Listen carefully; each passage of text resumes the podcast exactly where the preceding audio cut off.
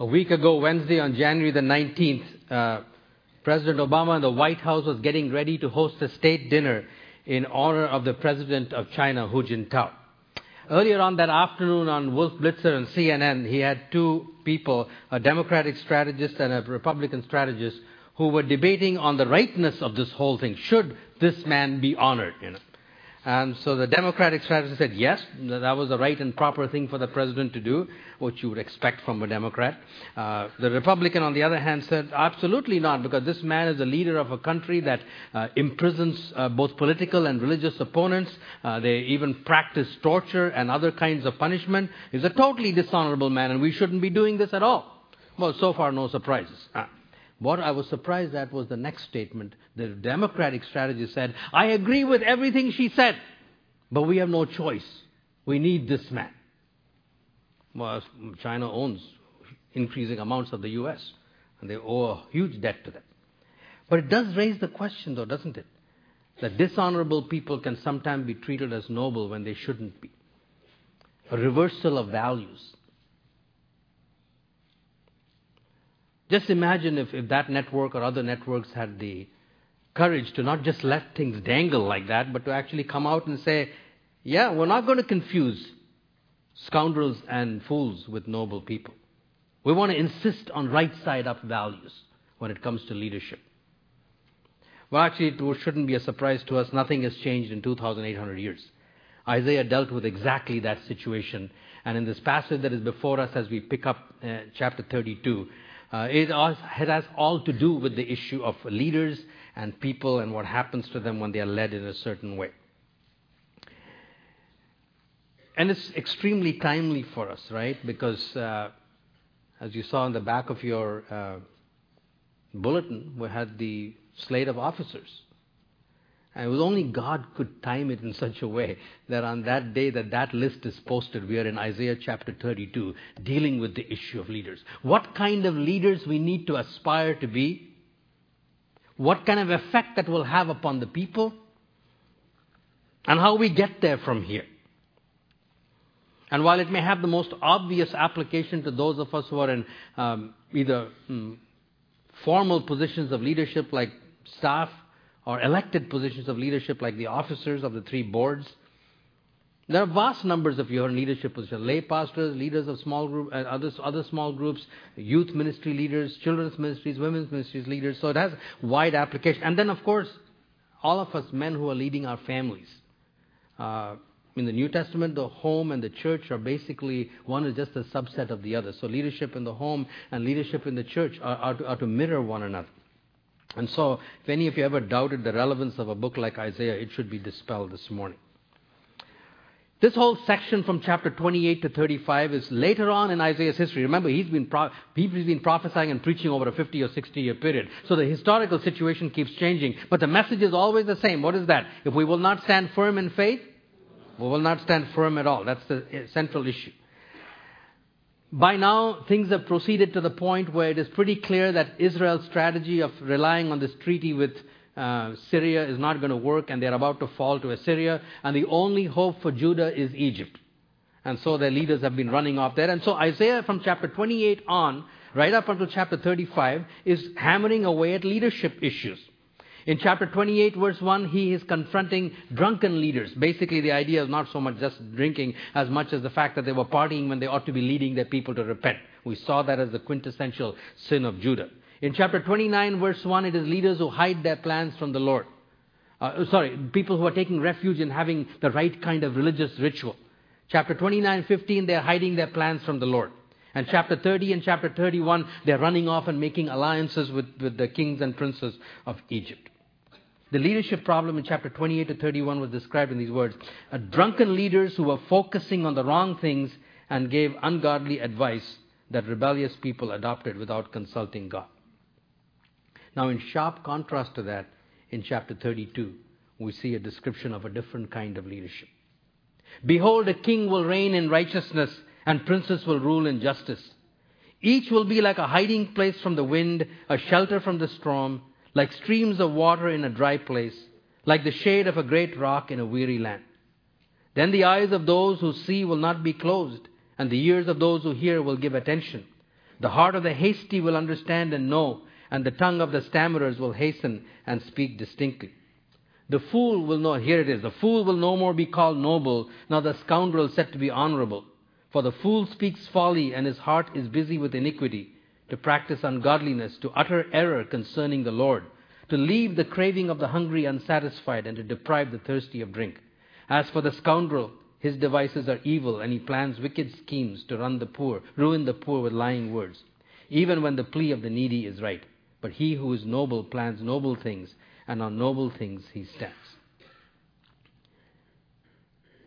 He's picturing a day when a different kind of king will be reigning in justice and righteousness, and underneath him will be princes and rulers who will be reigning in the same way. And in this section, he portrays for us, and you can take out your little sermon notes and, uh, and uh, follow me along as you move along so you have a record of what we learned today. He, he gives five powerful metaphors for just and righteous leaders. Or maybe I should strictly say similes in case there are English teachers here. They're not really metaphors, but similes here. Uh, the, first thing he calls them, and I'm going to be unpacking these metaphors in a few minutes, but just kind of walk through the text quickly and then we'll unpack it forever. First of all, he said these, these rulers who are working under this king will be like a hiding place from the wind. They will be like a, a shelter from the storm. They will be like streams of water in a dry place. They will be like the shade of a rock Uh, in a, it should be a weary land, I'm sorry, it should be dry land, in a weary land. And they will be noble men standing on noble plans. So that's the description, a fivefold description of these leaders. The effect upon the people is equally startling, for he says this will produce a certain kind of people. First of all, he says they will have eyes to see. You can write down the word perception next to it. They will have ears to listen attentively. Write down the word reception to remember that characteristic.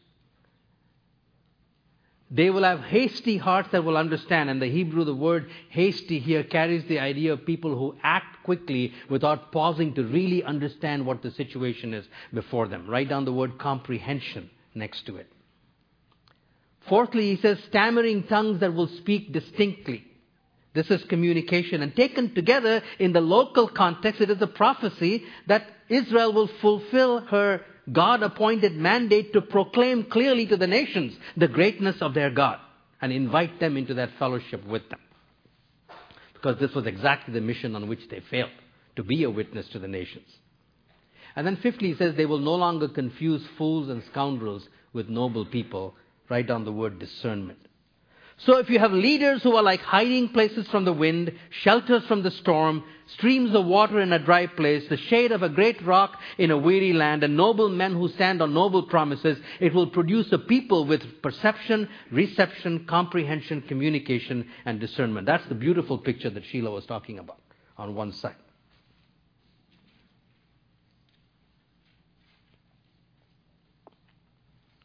What I want to do is to take a few moments to just. Uh, oh, by the way, one other thing. That last section, uh, that they will no longer confuse fools and scoundrels and noble people, that must have been important to Isaiah because he takes another half of those opening verses to describe fools and scoundrels and the difference between them. And one of the things it is important to understand is that what he's really after is the difference between external appearance and what is on the inside.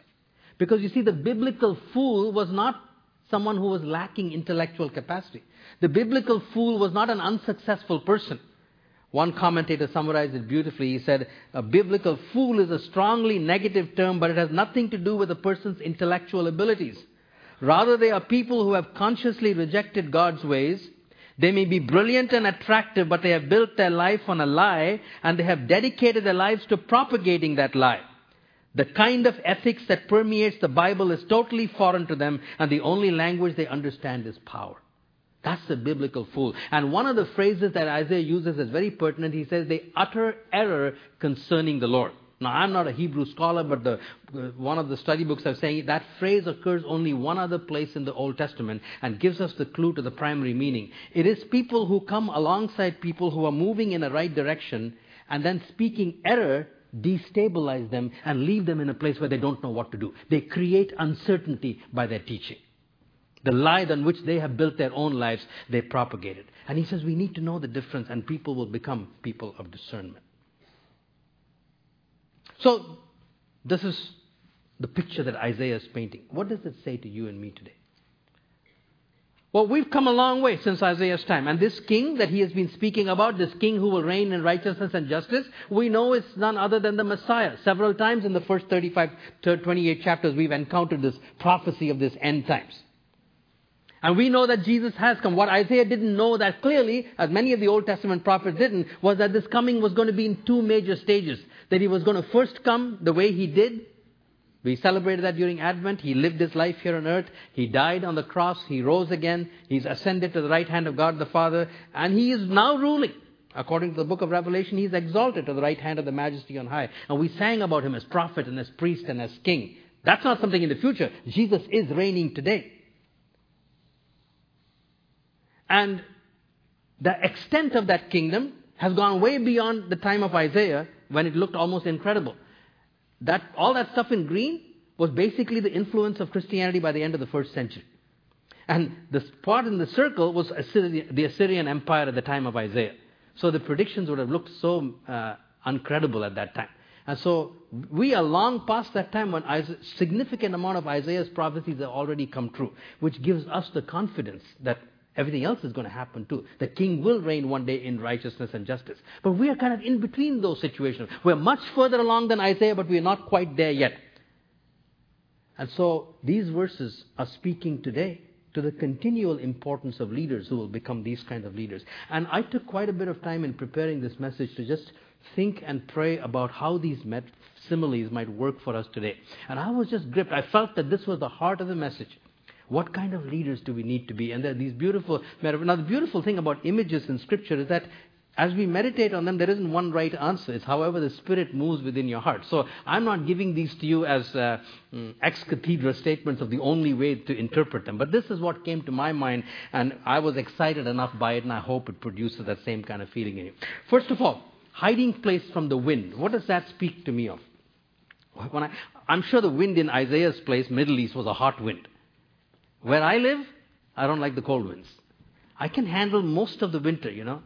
I've been in Vancouver the past week and it was rainy and damp, but you didn't have to shovel anything. And you didn't slip over it either. I would take that any day over what we have here. But I can still handle most of this except when I step out of the house and that wind is blowing. I, that's when I get irritated and upset at having to live here. It gets right through to you, that cold wind. It's a good picture sometimes of the kind of life people end up living. Sometimes the circumstances of life conspire to just put a chill around their hearts. They've lost the capacity to respond to the things of God. There's not much interest left anymore in ministry or in life. It's like somebody has come and poured a whole bunch of cold, ice cold water over their aspirations and their dreams. Life can do that to some people. Well, leaders who are like a hiding place in the wind then speak to me of people who are warm, who provide warmth. You know, we use the word warm welcome. These are welcoming leaders. Welcome leaders who provide warmth by listening a little bit, enough to at least identify a little bit with the chill in the heart of the people. And then to somehow share with them a little bit of the passion that is still in their heart. Now, you can't do it as a human being. The only way I know how to do that is to take them to Jesus. He's the only one who can warm their hearts. He's the only one who can bring passion to their hearts. But what a beautiful calling for leaders to provide a hiding place for people whose hearts have become cold and chilled to say, Look, I, I, I will listen to you. I will warm your heart. I will take you to the one who can reignite passion within your heart once again. That's one picture that came to my mind. The second picture is that of a shelter from the storm. Now, what kind of life can be described by a storm? I thought of the way, the phrase that we use, a perfect storm. A perfect storm is when several things all line up to create chaos. Some people's lives are like that. Sometimes so many things go wrong at the same time that they lose perspective. They get confused. They don't know what to do. I remember one morning outside after the 9 o'clock service, praying with a woman who had simultaneously marriage problems, parenting problems, health problems, and financial problems. The only thing that was missing was work problems. And that life was in a storm. And in a storm, it's not so much warmth and passion they need as much as wisdom. Because you see, they've lost a sense of meaning in the chaos of their lives. Leaders who are like a shelter in the storm are able to speak some words of wisdom into those perplexing situations. I remember Eugene Peterson many years ago talking about how the Bible has an amazing beginning in the book of Genesis and a glorious ending in Revelation, and everything in between is messy. And he said, Pastors, and I say by extension leaders, are called to live with people in the messy middle and insist on a meaningful beginning and a glorious ending. Somehow enable them to see connections between where they are and the big story.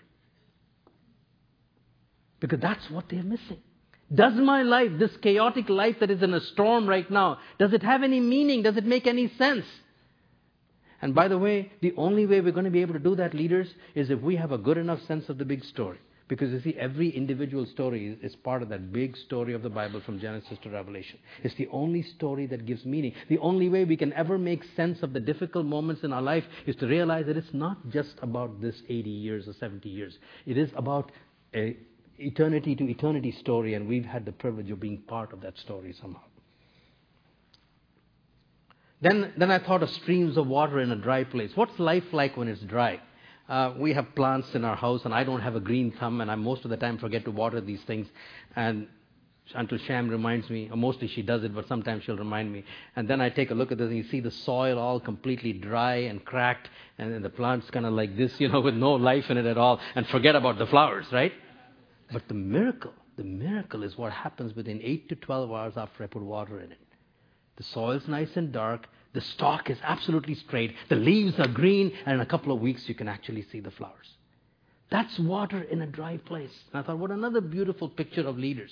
To come alongside people whose lives, because when their people are dry, they've lost a sense of potential in their lives. There's no vitality. They've stopped seeing that they can bear fruit that will bring pleasure to other people's lives. And it's the call of a leader to be able to observe that potential and to come alongside of them and repaint that picture within their hearts of what their lives can become like. That's how you become like water in a dry place to people. So this time it is not so much wisdom, but it is encouragement. Warmth and passion for cold hearts, wisdom for perplexed hearts in a storm, encouragement for hearts, dry hearts that have lost their passion. And then he talks about the shade of a great rock in a weary land. last summer when Sham and I went to Jordan to speak there, the one part of the trip involved uh, first driving down to Aqaba on the Jordan on the coast of Jordan, and then uh, getting to a ferry to go from there uh, across the, the Red Sea to the, where we had the meetings. It was 47 degrees centigrade in Aqaba that day. And because it was Ramadan, you couldn't drink water outside in a public place. And the bus couldn't come close enough to the ferry, so I was lugging these two heavy, heavy suitcases on these cobblestone roads that were up on an incline in 47 degree heat. You know, I was in a, I, I didn't want to keep going, but I also couldn't dare to stop. It was too hot. What do you do when you don't have strength to keep going but cannot stop? That's what that's like. What I was looking for was shade.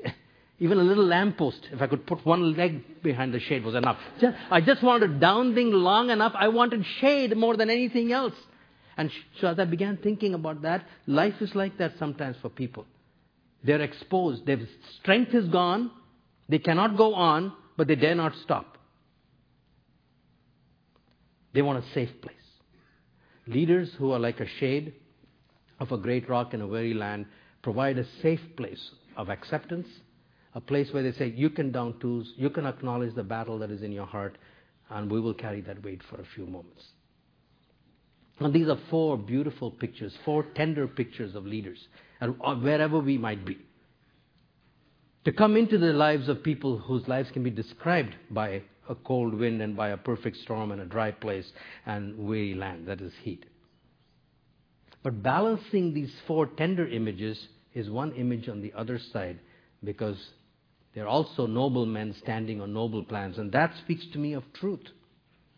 Remember, one of the characteristics of the scoundrels and the fools, these intelligent fools, was to destabilize people by uttering error about the Lord, by coming alongside people who were going in the right direction and creating so much doubt in their lives that their lives were stabilized. Noble men and noble women counter that. There is a time and a place for tender leaders to stand up and say, Thus says the Lord. There is a time and a place for leaders to speak the truth, even into lives and situations that are marked by these kinds of difficult circumstances. For us to make grand affirmations of Scripture, even as we are providing warmth and welcome and passion and wisdom and encouragement and acceptance and safety, we need to say, This is what the Bible says. This is what the Word of God says. We don't spread uncertainty, but we spread certainty in certain things. Four tender images, one necessary image on the other side working together. What a beautiful picture of leadership that we can aspire to, even as we wait for that day when the King will reign in perfect justice and righteousness. Now, the motivation for us, my fellow leaders, is what it will do to the people. Because he said, this is what, then, then the eyes will see. Then our people that we lead in all these levels of leadership, from the home to the small group to the church, will become people of perception and reception and comprehension and communication and discernment. By the way, it also implies that for you as people, this is a call that you want to become these kinds of people. And you want leaders who will help you become these kinds of people. Leaders who will be tender like these four images, but leaders who will also give you certainty and the grand affirmations of Scripture and speak truth into your lives as well, so that you can become people like this. Because you see, it's, it's, we face the same danger in our society of calling fools and scoundrels noble. One of the ways in which it happens, not the only way, is we need money to run enterprises, large churches like this, right? Or small ones for that matter. Salaries have to be paid, bills have to be paid. Ministries cost money. And sometimes we can make the mistake of thinking that people who have money and power are noble people. And then we get beholden to them. And then we are afraid to speak the truth to them lest we offend them. These are some of the ways we can get this error into our church, into churches if we're not careful. That's why we need a healthy dose of a book like James that speaks bluntly to us and says, hey, when you're all gathered together for worship and a rich man shows up here, don't make a poor man sit in the door while you give him the best seat, he said. Treat everybody without partiality in exactly the same way. So we need to be careful about that. So you need to know, I'm it's good that on this day, you have a picture of the kind of leaders that Jesus wants to rule underneath him in anticipation of that day when we will rule in justice and righteousness perfectly, with the goal of producing these kind of people. And for you as a people to say, these are the kind of people that we want to become. We don't want to be coddled. We don't want to be just given a little bromide to get on with life for one more day. No, yeah, we need warmth, we need welcome, we need encouragement, we need passion, we need the truth as well. So please lead us that way.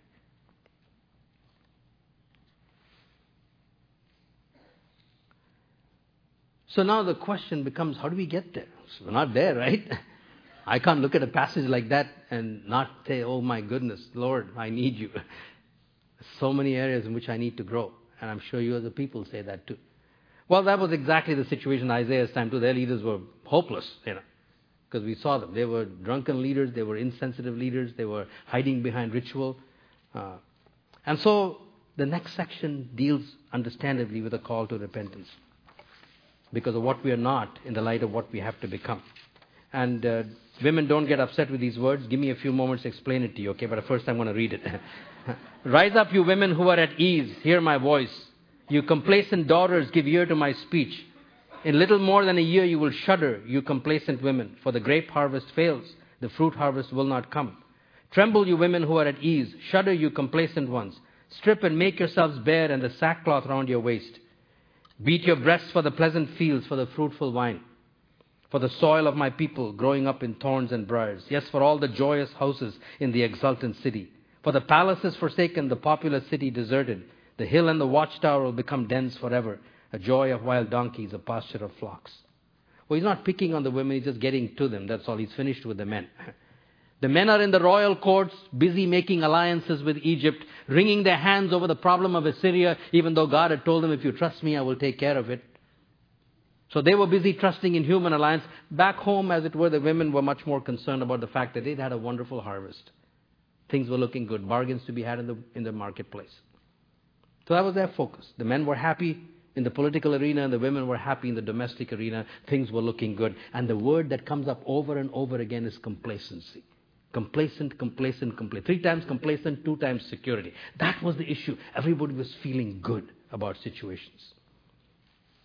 But they were not trusting God. The complacence came from the visible good harvest, and the complacence came from the supposed help that Egypt was supposed to give.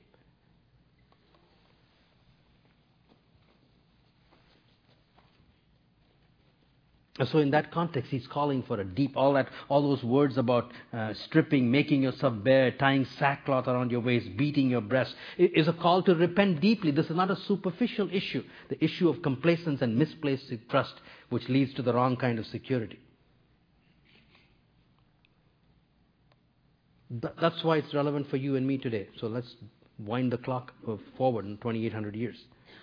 We're not in these kind of political situations, but we're in the same danger of becoming complacent. Because we live in a good country. I mean, it's running on the fumes of its Judeo Christian heritage, but we don't know that. We have a reasonably stable government. Yeah, Bloc Quebecois makes a few threats once in a while, but the government is fairly stable. Our banking system is considered one of the best in the world, with stock markets doing well. We have a good healthcare system. We don't have to worry about all the shenanigans going south, of the border on healthcare. Reasonably low inflation and low unemployment compared to the rest of the world. We don't have the kind of chaos in Egypt and Tunisia and, and Yemen and all those places that are happening. Just see the pictures in the front pages. It's our good harvest. It's a good harvest season for us. And so we can become complacent. Spiritually, we're doing well. This is a successful church measured by most measures of success, not necessarily by God's. I'm not denying God's work. I mean, don't get me wrong. I'm just delighted and happy. But we can become complacent in the wrong things. Our finances are doing well. You'll hear about that in our annual meeting because of your faithfulness. We've got good leaders, you know. We have a people that are wanting to grow. You're here, you're eager.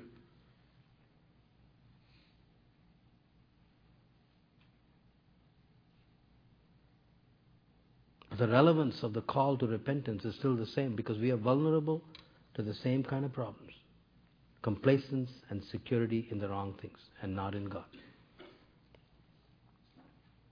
We live in a society where the values are continually portrayed as upside down, where fools and Scoundrels are being called noble all around us, where there's a continual reversal of those values. There are intelligent people who are spreading error that destabilizes people.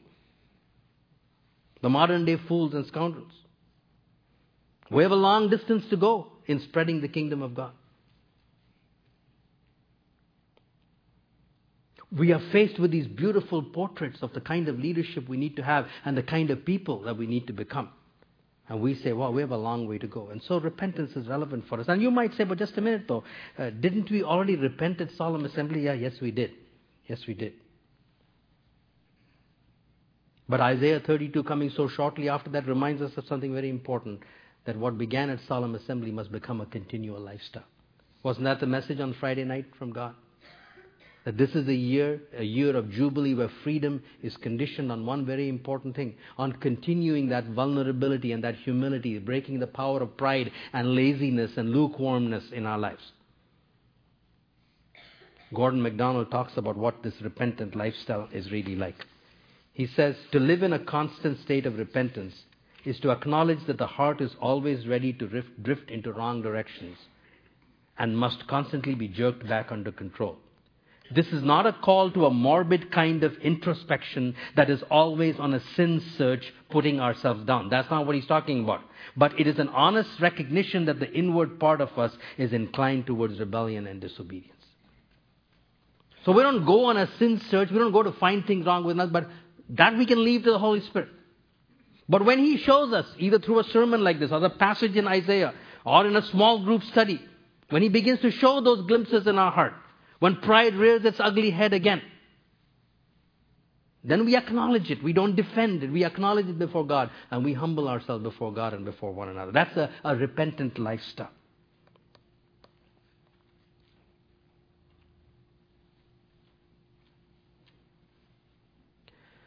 Well, last week when I was away in Vancouver, we had a regional district meeting here, and I, some of our staff were there. I wasn't there, obviously, but apparently our district superintendent was speaking to the pastors, and he was talking about the issue of choosing leaders. And apparently he said this. I don't think I've ever heard a DS say that. He says, "Do not choose leaders who don't know how to repent." do not choose leaders who don't know how to repent. I didn't know he was going to say that, and he didn't know I was going to be preaching from uh, Isaiah 32. So, leaders, we need to be the kind of people that are continually willing to repent whenever God shows us there's something in our hearts that need repentance. And our people need to see us like that. And people, you, how far away are you from being a people consistently of perception and reception and communication and comprehension and discernment? Do you not then need to join the leaders in this kind of a repentant lifestyle? Now, it's also important for us to remember why God calls us to repent. It is not, as I've told you many times, because He loves to see children groveling in the dust, because He has some sense of ego that needs to be stroked. That's often why human beings like to see other people grovel, because of a deficiency in their own life. God has no deficiencies, He has no need like that. His glory is unsullied by our rebellion or by our obedience. His glory is undiminished by our worship or by our rebellion. He has no need to exalt himself by making us feel low. God calls us to repent because it is a necessary precursor. For the, this is how you usher in the kingdom of righteousness and of justice. And so the ta- passage goes on. So that's the second thing you remember. The passage goes on in verses 15 to 18. So do this, do this, he says, beat your breast, repent deeply until, until the Spirit is poured out upon us from on high, and the wilderness becomes a fruitful field, and the fruitful field is deemed a forest. Then justice will dwell in the wilderness, and righteousness abide in the fruitful field. And the effect of righteousness will be peace, and the result of righteousness, quietness and trust forever. My people will abide in a peaceful habitation, in secure dwellings, and in quiet resting places. So, first of all, what began at solemn assembly must become a repentant, continual lifestyle. Why? Because repentance paves the way for revival. That's what God is after. The kind of condition and a place in which the Spirit of God can come upon us and justice and righteousness can rule. And this text that is before us describes for us the effect of righteousness. Look what it says, the picture. It says, first of all, he said the wilderness or the desert becomes a fruitful field. And that fruitful field will be so extensive it becomes like a forest and, and to drive home the fact that this is not primarily agricultural, although in that society it would be. He talks about the, its effect on the people. Then justice will dwell in the wilderness and righteousness abide in the fruitful field. Exactly what verse 1 was talking about. Behold, a king will reign in justice and righteousness. So repentance is the way by which we get to the point where the Spirit of God is poured out upon us, that that kingdom of righteousness and justice can increasingly become characteristic of us people. And then he explained the effect of righteousness. The effect of righteousness will be what? Look at peace, quietness, trust, security, and rest. And one of the most interesting connections between this and their preceding is found linguistically. The word translated trust is exactly the same word as complacence earlier on. Isn't that interesting? The two look very similar on the outside. Everything depends on the source or the object. They were challenge for their complacency that came as a result of trust in human skills and alliances. The Spirit produces something that looks the same on the outside but is very different because the source is trust in God produced by the Holy Spirit. That's the contrast here. It's complacency and security because you're now trusting in Egypt and they're going to take care of you. Or quietness, trust because righteousness and justice as a result of the work of the Spirit is characterizing our lives. Well, let's fast forward again to 2011. Much has happened since Isaiah said, until the Spirit is poured out. Because it did happen 800 years after he wrote it, in a little upper room in Jerusalem. But the Holy Spirit was poured out in a way that was unusual for the first time ever, unknown throughout the whole Old Testament where he came in an abiding sense, not upon special people for a special period of time, like it happened, but he came upon ordinary people, 120 people, and then 3,000 people. Launching exactly this mini rule of righteousness and justice, which is really what the book of Acts is all about the spreading of the kingdom of God. So that within a hundred years, that whole area that I showed you earlier had come under the influence of that kingdom of righteousness and justice.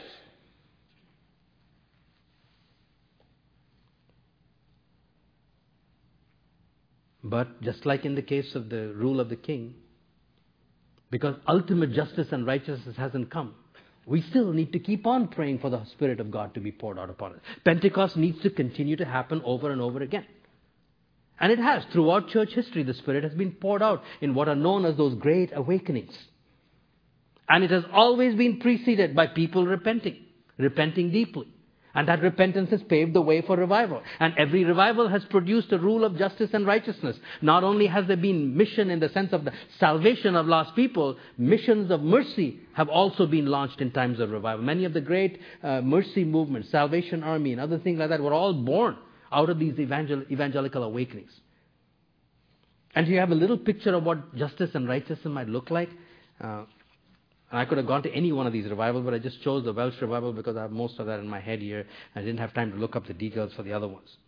Some of the things that happened in 1905 in Wales because of the Welsh revival. They had to shut down all the pubs because nobody was going there. The jails were empty, so the police they had no work to do at all. And one of the most amusing things was the coal miners couldn't produce as much coal as they were before. You know why? Because the horses stopped moving. You know why the horses stopped moving? Because the miners stopped cursing. And the horses only knew how to move in response to curses. And because the people had been so completely changed, they stopped cursing and the horses wouldn't move. Now this, that's justice and righteousness. Every church was full in Wales every day for 18 months. Just think. This morning as I was thinking about it, I said, Lord, what would it be like if just in our city, every church was full every night for 18 months in a row? That's right, justice and righteousness. That's what motivates us to repentance to keep on praying until the Spirit is poured out. Now, I don't know. Will something big happen within our lifetime? I have no idea at all, but I'll tell you what. God gave me another picture. Uh, we spent our last sabbatical, as you know, in California. And one of the big pro- concerns there always is the, the big one, the big earthquake. You know, when is that going to happen? I don't know, but there's a lot of little ones that keep happening. We get little precursors here and there, little rumblings. 5.5, 6.5, yeah, 8, 9, we don't know what's going to happen. And, and the Lord, basically, the picture that I had was, Sundar, you don't know whether you and Rexdale will ever experience the big one. Another big evangelical awakening. But I tell you, if we keep repenting, if we keep aspiring after becoming these kinds of leaders and these kinds of people, if we keep maintaining a repentant lifestyle, if we increasingly become humble, broken people, we can expect many small ones at least. You know. I want at least the small ones. And maybe they'll coalesce into the big ones. I can't guarantee the big one in our lifetime, but I think we've already seen enough of the small ones. So, do you think Isaiah is relevant for our lives? I want to take a few moments to pray. I said I want to do the pastoral prayer um, differently. Uh, this whole thing came to my mind this morning as I was praying, so I'm just having to trust God uh, because it's all about standing firm in faith, isn't it? I described to you in these metaphors, or suggested, four, five kinds of life that can become difficult. And Sheila earlier on talked about the various circumstances we had come from. And I, am going to recap them, and I want you to think right now. If any of you say, Yeah, that's my life, that's my life right now. Some of you say it's like a cold wind. I've lost passion. My heart is cold, it's not able to respond the way I would like it to. Some of you say yes to that. Others might say, no, my life is like a storm. Many things have gone wrong at the same time, and I'm losing perspective, and I'm having a hard time believing that it's connected to something meaningful. Yet others are saying, I'm like the plant that has no wind, there is no water in it. I've lost the sense of the potential that I can have for the kingdom, and vitality is gone. A fourth group might be saying, well, I'm like that heat that you talked about. I'm weary of fighting battles. I just want to lay down my load for a while, but I don't know how to do it. I got to keep moving, but I don't want to keep moving. And then there's the fifth group that's saying, you know what, I've been destabilized by a lot of error and I'm confused. I just need something right spoken into my life. If any one of those five things describe where you are today, will you stand up, please, and then we can pray for you? And because you're all going to stand up, no one knows which one you're in. So if any one of those five circumstances of life describe you, just stand up where you are. Just look all around, folks. This is our life. This is our life.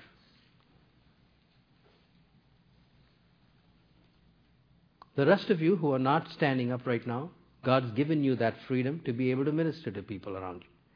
And so I would like you to reach out if one of these people stand up and reach out to one of these people a bit you just lay your hands on them if you want and you be the ministers in the hands of the gospel and i'm going to pray and lead us in prayer for these of you. Thank you for trusting us with what your life is like right now and we are going to pray the prayer and you know the other passage that i read this morning god is so good you know to reinforce things no sooner had this idea come to my mind in my prayers that I then turned to my scripture reading for today, and it was Mark chapter 2, where the friends broke the wall and laid the uh, paralyzed person before, and Jesus said, I've seen their faith, and you are whole.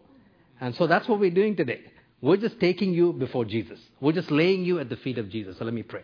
Lord Jesus, I am so thankful for the incredible privilege that you've given to us. However imperfectly we lead in justice and righteousness, what a noble calling, Jesus. Thank you that we are, thank you that you don't give us little goals. You give us goals that are so big that we have to cry out to you for help. We have to cry out for the Holy Spirit of God. And I thank you for every person who has stood up here this morning, Lord. This is the life that characterizes people today. And God, we are not sufficient. But will you look upon these outstretched arms? Our arms that are outstretched are a confession of our powerlessness, Father, because the other arm is reaching out to you. And Jesus, we are like the friends of the paralytic who are raising these people, laying them at your feet. And will you look upon our hearts of faith and will you say to them, You are whole? So, God, I pray today that you will, for those whose life is ice cold, they will experience even now the beginnings of warmth and welcome into their lives. For those who have lost perspective because, that, because life is a storm, Lord Jesus, I pray that wisdom will begin to come into their hearts. Thou art the living truth. All wisdom dwells in thee. Thou source of every skill, eternal verity. Thou great I am, in thee we rest, true answer to our every quest. Thou only art true life. To know thee is to live the more abundant life that earth can never give. O risen Lord, we live in thee and thou in us eternally.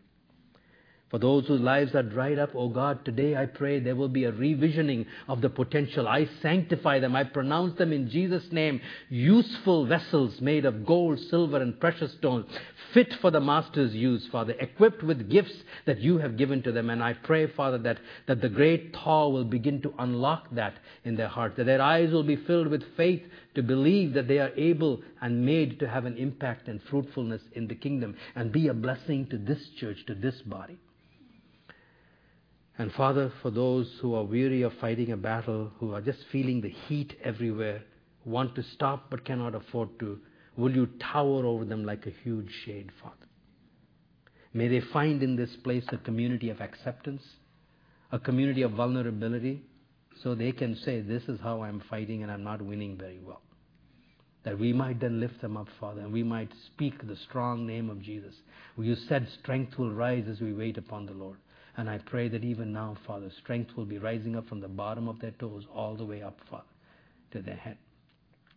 And for those who have become destabilized by clever people propagating errors and lies, oh God, I pray that Isaiah himself would have come like a thundering voice that says, Thus says the Lord, this is the way, walk in it. Did you not promise through Isaiah, when the Lord longs to be gracious to you, and when you move to the left or to the right, you will hear a still small voice behind you saying, This is the way, walk in it. May that still small voice drown out every other competing, lying voice from modern day fools and scoundrels, Father.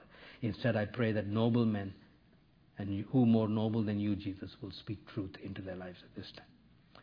And for us who are called to be leaders, O oh God, we humble ourselves before these, our people.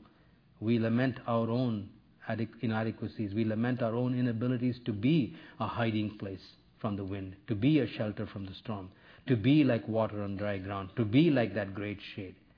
And sometimes our refusal to speak the truth. So we join ourselves with them and pray for a fresh anointing and infusion, outpouring of the Spirit of God upon leaders and people, that they might, and we together might with them, become a people of perception and reception and comprehension and communicating clearly the glories of Jesus to a world that has yet to hear about him, and a people of discernment, Father, who will never confuse fools and scoundrels with noble people. In Jesus' name, Amen.